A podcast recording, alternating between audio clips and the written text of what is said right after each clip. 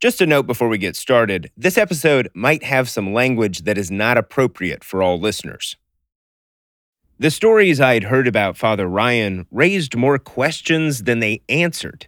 How did he get away with conning so many people? And why is he not in jail? I needed to find someone who knew the man, not the priest he'd become. And I did. Jonathan Brady knows all too well the damage Father Ryan's lies can cause. And he's pretty pissed off. He swears. A lot.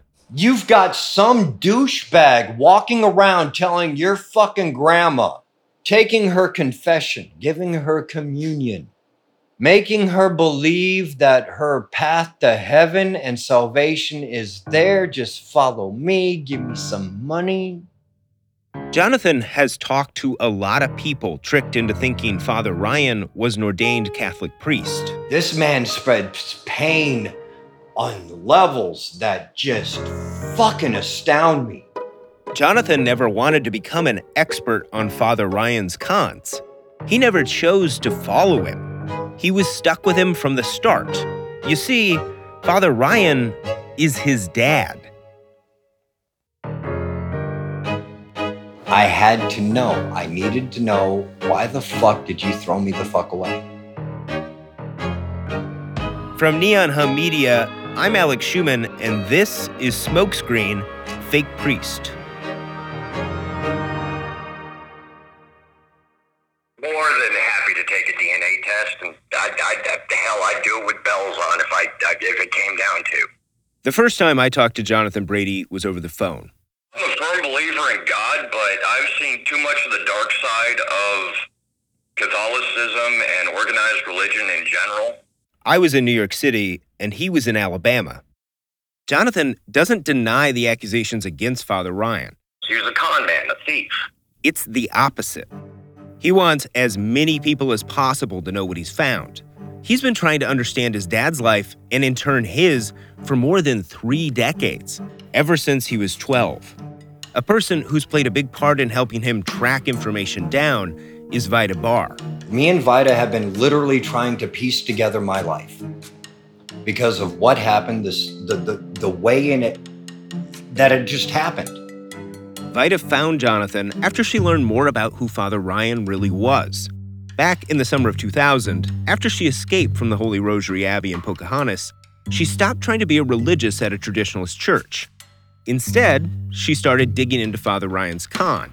I, I found out uh, that he was not a priest and uh, that he had been in trouble in Edgerton, Wisconsin. Eventually, she found Jonathan and introduced him to me.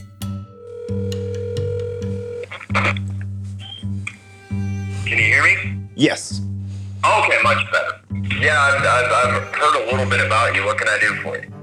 Well, I'm working on the part about before he started to pretend to be a priest in the 70s and 80s. And so. Okay, okay. So. yeah, I'm- okay, you said the key words right there. He clearly wanted to tell his story. And I'm more than willing to do a sit down interview.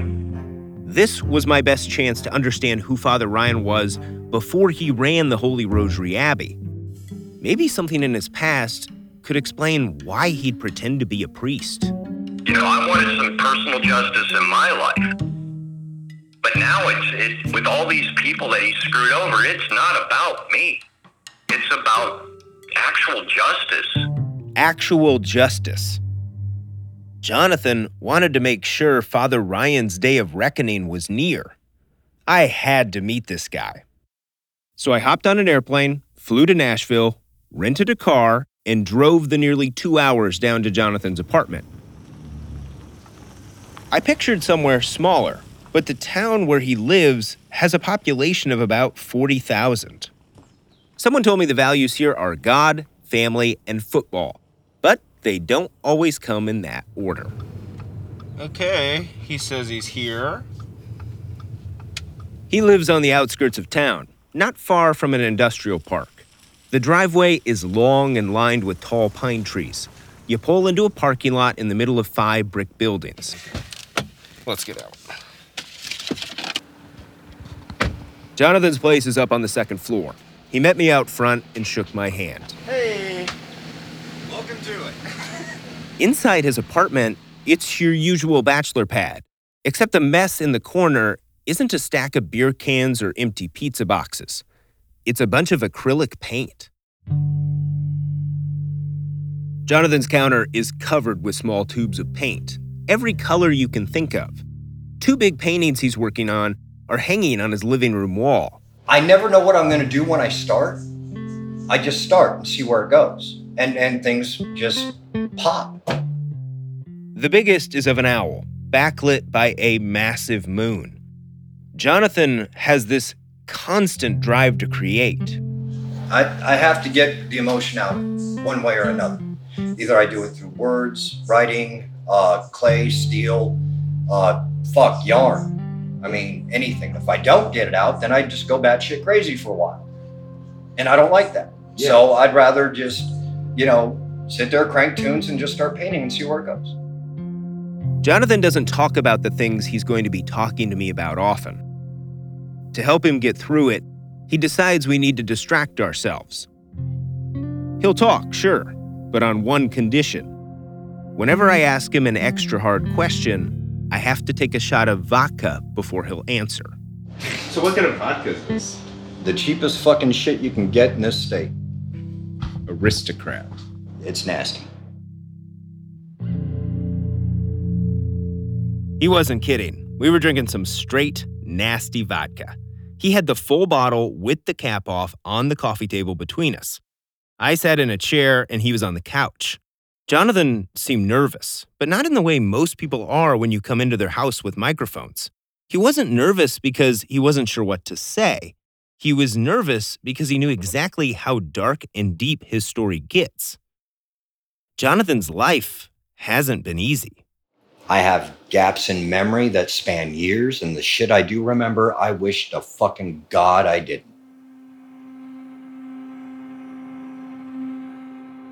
He was born in 1972 with the name John Stocks. You might remember that at that time, Father Ryan was going by a different name too Randall Dean Stocks. When Jonathan was three, his dad and mom divorced. According to the divorce papers, Father Ryan got custody. Then Jonathan tells me he got shuffled around. I was bounced from home to home to home, and it wasn't in the foster care system. It was with people he met, strangers. That's one of the things that made it hard for him to figure out his past. He doesn't think his dad used the proper channels for foster care. And eventually, he gave up Jonathan for adoption. It's not clear if that was on the up and up either. But by now, it's clear to me why Jonathan has to take shots when he talks about his childhood. His parents got divorced, but that's not what made him feel so messed up. It's that his dad got custody and then neglected him, and then started leaving him with strangers, some of whom hurt him.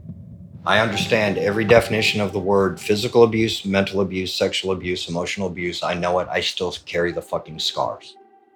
At age nine, Jonathan gets adopted by a single woman. Her mom and dad, Jonathan's now adoptive grandparents, played a big part in his life. Fred Brady was the one man who took a wild fucking kid, damn near feral kid, and gave him books and gave him room to fucking run. I mean, I mean, this guy handed me a fucking bow and arrow and 30 acres of land in upstate uh, Arizona and said, go run. This stability would only last a few years. When he was 12, his grandparents passed away. That's when, out of nowhere, Father Ryan showed back up in Jonathan's life and tried to get custody of him. He failed and disappeared without explanation. Can you imagine how that would make you feel as a kid? Then something unexpected happened. His adopted mom moved them from Arizona to Seattle. And during the move, somehow there was a safe that my adopted mother, I don't know if the lock slipped or what, but I found a copy of divorce papers. And it had my dad's name and it, then it had another name, my biological mother's name. How old were you when that happened? Uh, I was 11.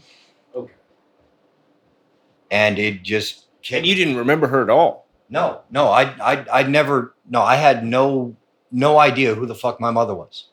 I had no recollection, nothing, no, no clue whatsoever. Jonathan now had at least some information to work from. And I read through the papers, and then I just started hunting. I wanted to know what the fuck happened. He goes about five years searching. And then all of a sudden, fucking Apple River, Illinois pops in my, my head. That's where Father Ryan grew up, Apple River, Illinois. It's a small town of less than 400, the town where his adoptive family lived. Yep, just like Jonathan, Father Ryan had been adopted too.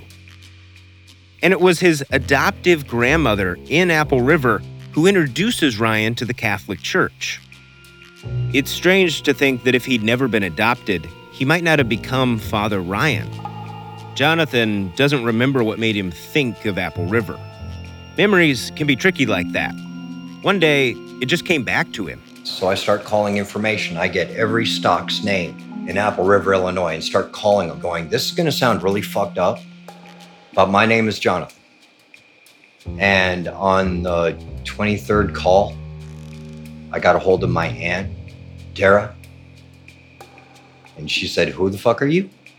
I said, My name's Jonathan. You might have known me as John.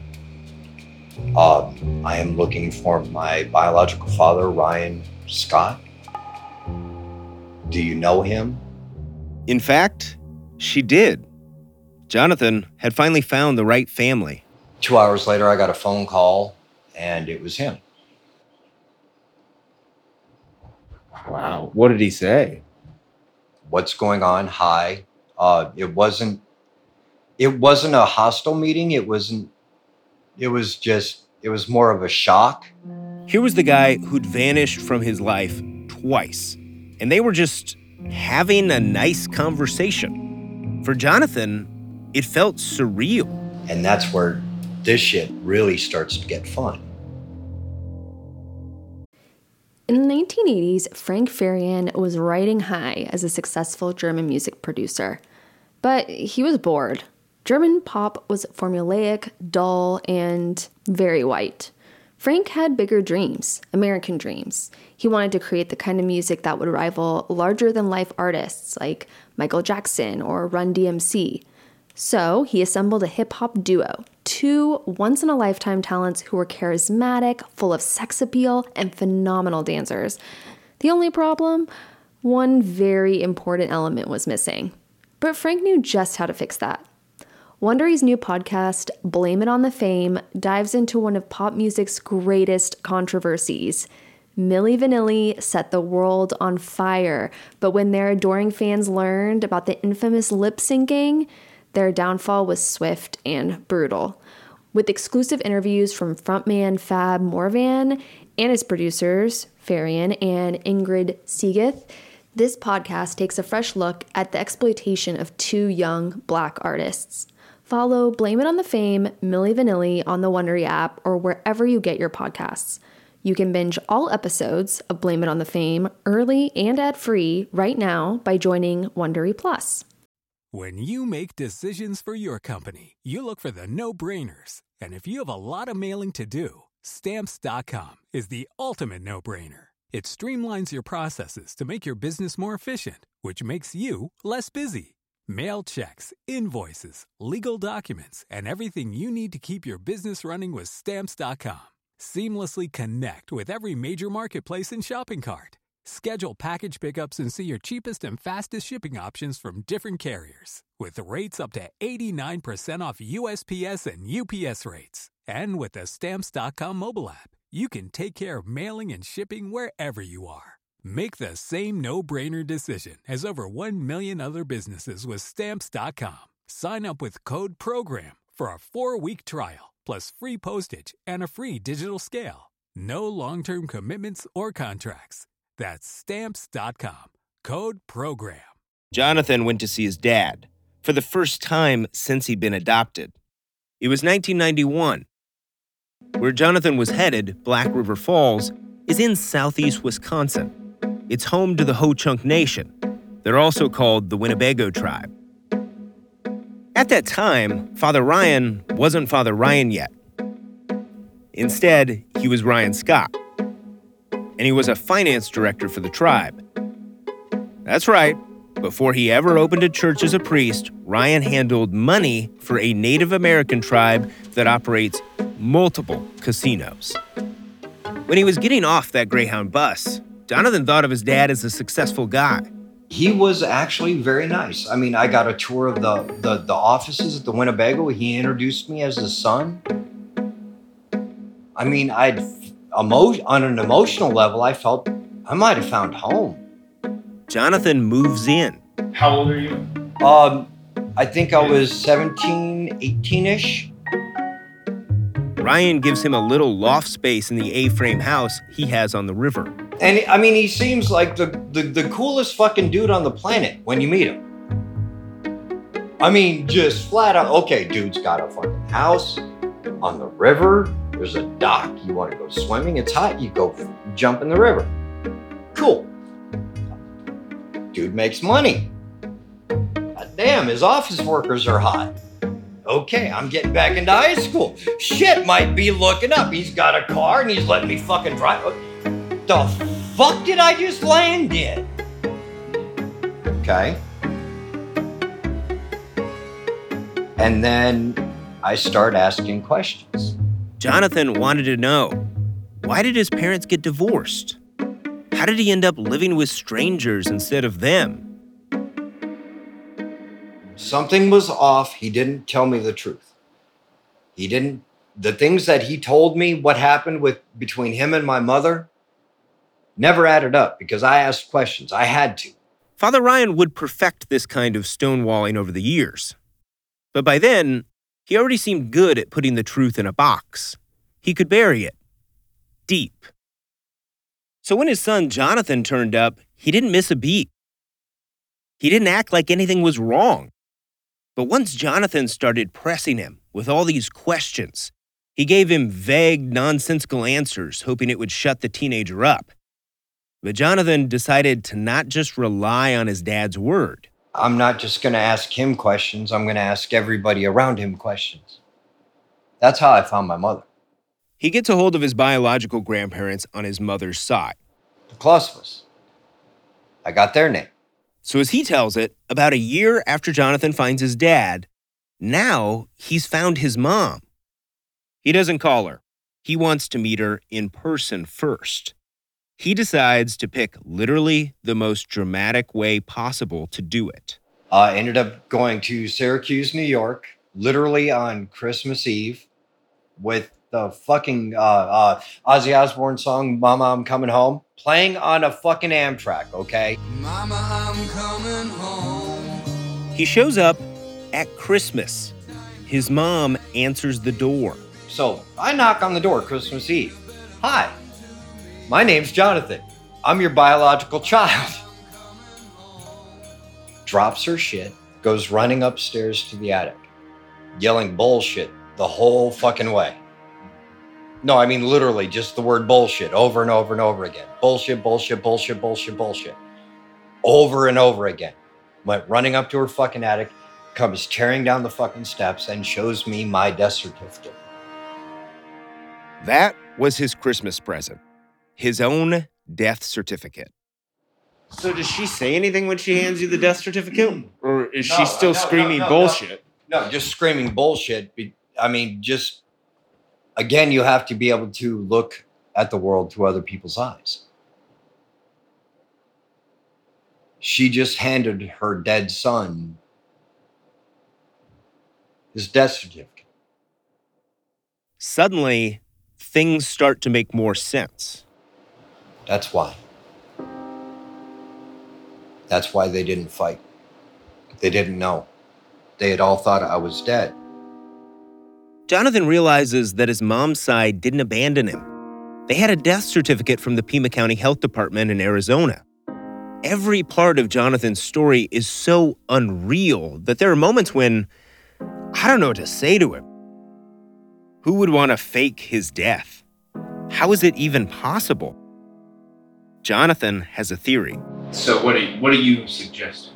I was adopted at the age of nine or 10. Um, it gets kind of vague at that point. Uh, but after everything was said and done, he ended up starting three businesses in LA. I'm not suggesting shit. I'm telling you point blank. He was paid money to sign the adoption papers. And I am not faulting the Brady's in any way, shape, or form. Jonathan thinks this family, the Brady's, paid Father Ryan $150,000 for him. Jonathan's basis for that number is that Ryan suddenly had money to open new businesses in California. He also said someone told him they witnessed the transaction. Jonathan admits it's circumstantial evidence, but it's what he believes, even if there's no definitive trail. It's also possible the adoptive family thought Ryan was unfit to be a dad, and this was the best way to keep him away from his son. Before Father Ryan left for California, Jonathan believes Father Ryan faked a death certificate from the Pima County Health Department and mailed it to his biological mom. Now, you might ask, as I did, why would you want to pretend your son died? Well, Father Ryan thought he couldn't have an illegitimate child and become an ordained priest. Or, as Jonathan put it on the phone, The simple fact that I exist nullifies any claims to priesthood in any way, shape, or form, according to the, the, the Catholic Church itself. So Father Ryan killed off his son to chase his dream. If you wanted to go along with this theory, Father Ryan could have faked a certificate. Jonathan's adopted grandfather was a high level administrator for the Pima County Health Department. But he retired to high praise and doesn't sound like the kind of person who'd do that. Beyond that connection, there's no other evidence. In some of his writings a former follower sent me, Father Ryan tells a totally different story to explain the existence of Jonathan. Ryan claims the Catholic Church directed him to marry Jonathan's mom because she'd gotten pregnant out of wedlock. This would prevent an abortion and allow Jonathan to be adopted instead. There's no evidence any of this ever happened. Untangling Father Ryan's background is tough. He crisscrosses the country using multiple names Randall Dean Stocks, Ryan St. Anne Scott, Ryan Scott Gevlinger, and the 21 other name variations are all him based on so called legal records. He does a good job of hiding the truth when he wants to, but what Father Ryan can't hide is his resemblance to Jonathan. They look so alike. To me, there's no doubt they're related. You can see it in their eyes, the way their forehead wrinkles, and their bright gray hair. Even in their personality, they're both smart, charming. Jonathan knows how similar they are, which for him is a problem. I have fought tooth and nail to find what I was, what I came from. What I found was fucking ugly. He does what he can to avoid being anything like his dad. Something twisted in me the opposite direction of him. There's a fundamental difference between him and me. So by 18, Jonathan knew his parents had divorced, his dad got custody, neglected him, and then he suspects sold him to another family. And his mom got a fake death certificate with his name on it, so she never came looking for him. His dad wasn't Father Ryan yet, but he was already used to playing with people's lives. The Winnebago tribe got screwed over too. You asked the Winnebago Indian tribe what happened with Ryan Scott after everything said and done, there was several million dollars missing. And their financial department, the office building that it was located at, was burnt to the motherfucking ground. I did ask the tribe. I asked if he worked for them, if money was missing, and if the financial building really did burn down. The response came from a generic public relations email. Quote, That was some time ago. We have no comment at this time. Father Ryan was never charged with any crime. You want to talk about white fucking privilege? Jonathan can't believe his dad just walked away. That's why when he heard where he went next, he wanted to warn people. After the Winnebagos uh, came Edgerton. Father Ryan managed to get himself hired as the finance director for a small town in Wisconsin called Edgerton. Ryan doesn't last too long in this job. Jonathan called the mayor and told him he better look into Ryan's credentials. Because I tracked him. Something was off. He didn't tell me the truth. Jonathan's warning paid off. Father Ryan gets convicted of adding an extra zero to a $30 check to himself from the city in 1993. He ends up getting three years probation. But around this time, Jonathan taps out. He's spent. He can't keep trying to nail his dad. He's got to live his own life. I stopped because I was trying to get away from it. After Edgerton, Jonathan loses track of his dad, so he has no idea that Ryan would resurface in Wisconsin. It's one thing to put on a green visor and pretend to be an accountant. It's another to wear a white collar and mess with people's spirituality, their souls. Did the fact he was now using people's spirituality for his cons change the way Jonathan felt about his dad? Before he answered, he got up off his couch and walked to his kitchen area. He grabbed an oversized can of Red Bull and set it on the coffee table. Jonathan slid over the Red Bull and a bottle of aristocrat vodka. If we're going to go this direction, um, we all going to take a shot. Father Ryan was just getting started. Do you ever wonder how celebrities order food? Like, is Sarah Paulson a Diet Coke or a regular Coke girlie? Some peasant coke? No. Or how does Sofia Vergara order a pizza? No, nothing. No tomatoes. I cannot eat tomatoes. No tomatoes? Yes. Are you cool with mushrooms? Not really. If these are the details you need, and I know you do, I have the podcast for you. I'm Jesse Tyler Ferguson, and on my podcast, Dinners on Me, I take some notable friends of mine out to dinners in Los Angeles and New York City. Listen wherever you get your podcasts. That thing was delicious. In the 1970s, John Todd burst onto the evangelical scene with a shocking tale. He claimed to be a former witch involved in a then unheard of secret organization called the Illuminati and urged Christians to prepare for a violent world takeover. First of all, the number one weapon in everybody's home should be a 12 gauge pump shotgun. Hear the amazing story of one of the originators of the modern day conspiracy theory. From Magnificent Noise and Sony Music Entertainment, this is Cover Up The Conspiracy Tapes. It's 1996, three years since Jonathan stopped keeping tabs on his dad. It's also the year Father Ryan starts his first church. He's still on parole after getting convicted of stealing money from Edgerton's city government. For the site of his first church, he picks Viroqua, Wisconsin, a town of a little less than 4,500. Father Ryan almost always seemed to pick small towns. These are places with small police forces, less aggressive, if any, media outlets, and places where people are just friendlier, more trusting too, and a bit slower to change. All of those things, whether intentional or not, meant there would be fewer people to call him out. These towns can be welcoming places, especially to someone everyone assumes is a priest, a person they were taught to revere, see as almost godlike since they were born. But the hierarchy in the local diocese was much more skeptical of this new Father Ryan. You know, when did you first learn about Ryan Scott?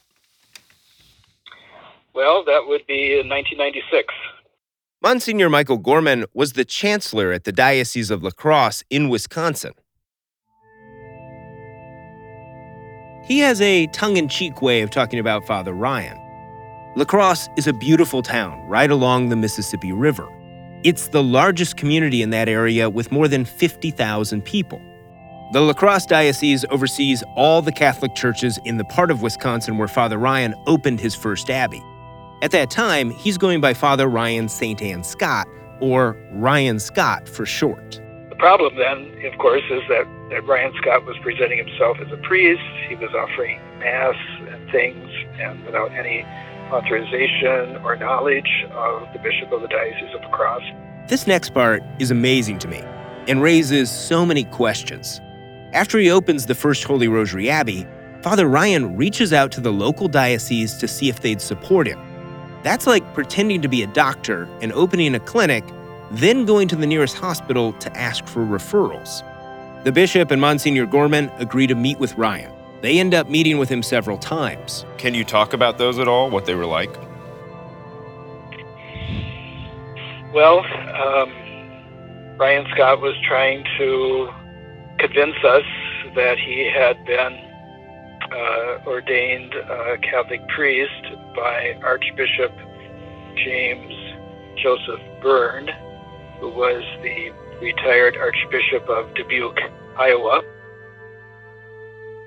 He said the meetings always stayed cordial. At one point, Ryan gave them a piece of paper with this archbishop's signature on it. Remember, Ryan was convicted in 1993 and opened this abbey only three years later. Seminary takes at least four years, and it often takes eight. There's no way he could have finished seminary in that time.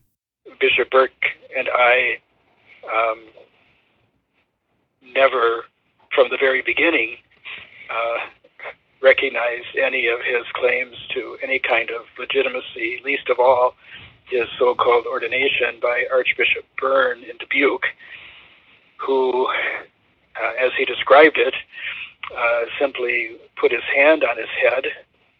He said when they called down to check into Father Ryan's claim, Gorman spoke to the priest in charge of Archbishop Byrne's affairs. It turns out that priest had gotten worried Ryan was taking advantage of the Archbishop, and he stopped Ryan from visiting the nursing home again. Whether he got any money from him or not, I don't know. But as far as uh, the Archbishop's ability to ordain him, uh, Bishop Burke and I both knew that that could not have happened. How desperate do you have to be to find an aging archbishop in a nursing home, gain their trust, and then have them fake ordain you? Ryan told the bishop and Monsignor he'd actually been ordained another time, too. Yes, really. Ryan claimed a group in California called the American Catholic Church had ordained him. They're part of that subculture of traditional Catholics who want the church to be what it was before all the reforms. They reached out to Monsignor Gorman. Apparently, hearing that he was in the Diocese of La Crosse, this uh, so called Archbishop, Archbishop Erwin Klaus, uh, wrote us a letter uh, telling us that uh, Ryan Scott had no connection with them, that he had been excommunicated by them. Even traditional Catholics, the group he claimed to serve, wanted to distance themselves from him. If he had been part of that American Catholic Church, would that have made a difference? Is does the does the Vatican recognize that traditional movement? No, it would not. Monsignor Gorman was unmoved. He and the bishop eventually decided meeting with Ryan was going nowhere. We didn't want to be um, antagonistic because we were hoping to, to bring this to some peaceful resolution. The ultimate resolution would have been for him to finally accept the fact that he was not a priest and if he wanted to be reconciled with the Catholic Church to be to be so as a layman. But Ryan didn't want to be a layman. He didn't want to be in the pews. He wanted to be at the altar. So, the Diocese in La Crosse published a warning in multiple newspapers and called the sheriff's office.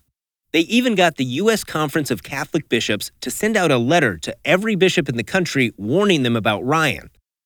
What's incredible is that that wasn't enough to stop Father Ryan in his tracks, right there at the First Holy Rosary Abbey.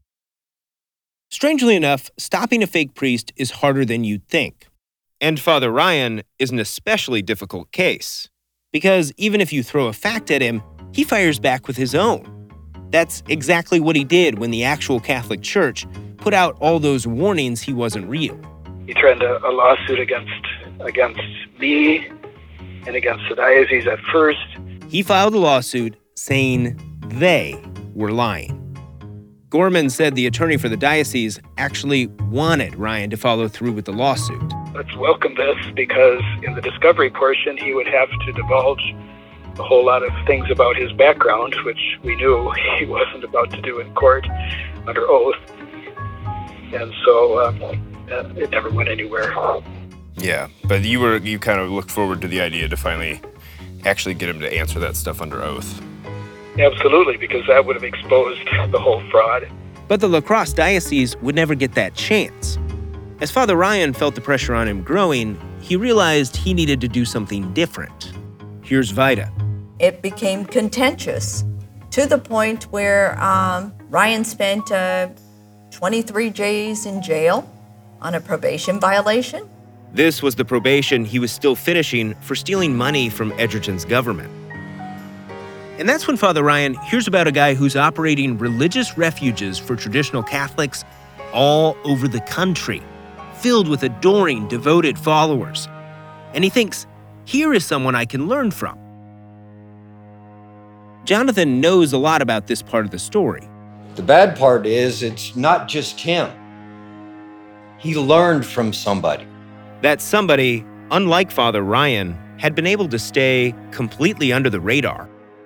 For years, he'd been successfully selling people on the idea he was a prophet who'd received a message from God. Maybe Father Ryan thought he saw his future, his way to success, if he could just learn from this man. To this day, despite investigations by the FBI and a local sheriff, this alleged prophet is barely known to the public. Next time on Smoke Screen Fake Priest, we go to a refuge in the Arizona desert. You wouldn't know you were on it when you got there if you didn't know exactly what you were looking for. Father Ryan joins up with a group of other convicted criminals. I mean, he clearly was a con man. And what he learns there, he'll use down the line. And you've barely scratched the fucking surface. Next time on Fake Priest. He's got old time religion. Buries his cash in a coffee can and he makes his decisions down on his knees. He's a full grown man and he. Fake Priest is production of Neon Hum Media. It is reported and hosted by me, Alex Schumann. The executive producer is Jonathan Hirsch. Producers are Natalie Wren and Tanner Robbins. Catherine St. Louis is our editor, fact checking by Laura Bullard. Thanks to Matt McGinley for our theme music and to Blue Dot Sessions for tracks you hear on this episode. Sound design and additional composition by Jesse Perlstein. And the song you hear now is Old Time Religion by Parker Millsap. Our engineer is Scott Somerville. Special thanks to Peter Manseau, Odelia Rubin, Haley Fager, Shara Morris, and Vikram Patel. It's good.